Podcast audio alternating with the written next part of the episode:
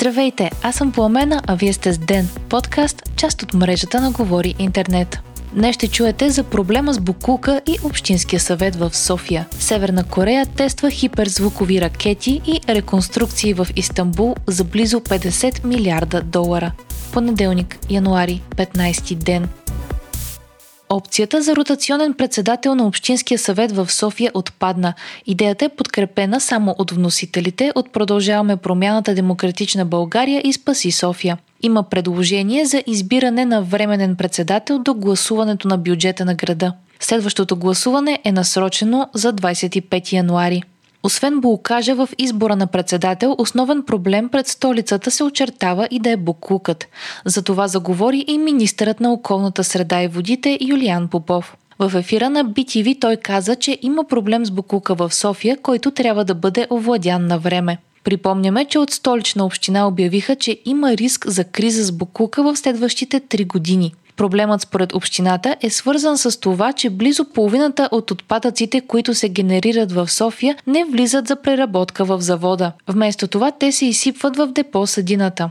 Според Юлиан Попов, заводът за буклук в село Яна край столицата трябва да бъде модернизиран и управляван по-стрикно. Министърът каза, че тези проблеми са в компетенциите на Общинския съвет, а не на кмета. Припомняме, че бе направен одит на столичното предприятие за третиране на отпадъци, резултатите от който кметът на София Васил Терзиев определи като крещящи безстопанственост. Терзиев обяви, че е изпратил доклада от проверката към Софийската градска прокуратура. През уикенда пък имаше пожар именно в завода за буклук в София. Няма пострадали хора. В гасенето са се включили 7 екипа на пожарната и е продължило 3 часа. Горял е лентов транспортьор в завода, като той е единствената материална щета. България е започнала да заменя руският петрол с такъв от Казахстан, Ирак и Тунис, пише Reuters, позовавайки се на търговци и данни на фондовата борса в Лондон. Най-вероятно страната ни ще замени руския сорт Уралс с казахстанския Кепко. Припомняме, че страната ни реши да прекрати дерогацията, отпусната от Европейския съюз. Така България ще спре да внася руски петрол от март месец. Северна Корея обяви, че е изстреляла успешно нова хиперзвукова ракета с среден обсек. Това се случи само часове преди нейна военна делегация да отиде на посещение в Русия. Пхенян и Москва ще преговарят за подобряване на сътрудничеството. Целта на изстрелването е да тества надежността на нови многостепенни двигатели с твърдо гориво с висока тяга, съобщава Reuters, цитирайки Севернокорейската информационна агенция. Хиперзвуковите ракети са трудни за откриване и прихващане. САЩ, Китай, Русия и други страни се надпреварват в разработването на следващо поколение ракети с голям обсек и всички те работят по хиперзвукови оръжия. Хиперзвуковите ракети изстрелват бойна глава, която се движи с 5 пъти по-висока скорост от тази на звука. Това е около 6200 км в час, като често маневрира на относително ниски височини. Именно маневреността се смята за основна характеристика на хиперзвуковите ракети.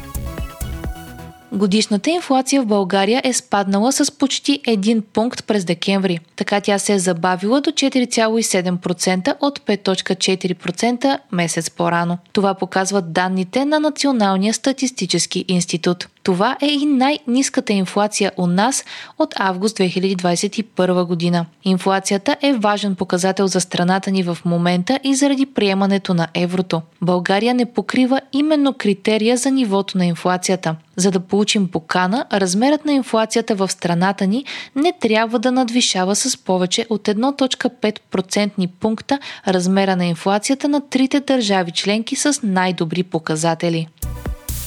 Прогнозите на водещите економисти на форума в Давос не са особено оптимистични. Според тях идващата година ще е с слаби перспективи за растеж, както и с висока несигурност. Това се дължи на геополитически сблъсъци, затегнати условия за финансиране и разрушителното въздействие на изкуственият интелект.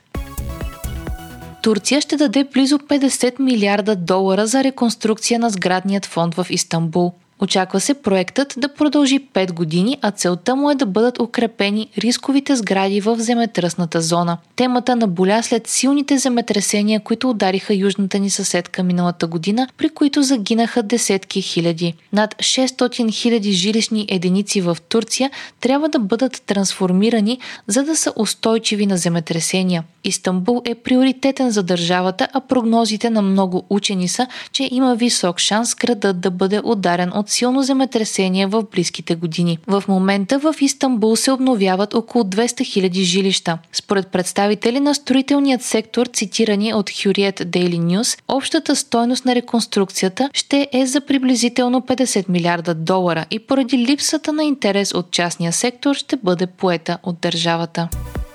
Антуанета Стефанова стана втора на Европейското първенство по ускорен шахмат за жени. Българката събра актив от 8.5 точки след 6 победи, 5 ремита и нито една загуба. Състезанието се проведе в Монте Карло. Само половин точка дели Стефанова и златната медалистка, рускинята Александра Костенюк. България се представи силно в Европейското първенство, като Нюргюл Салимова се класира на седмо място, а Белослава Кръстева на 21 място.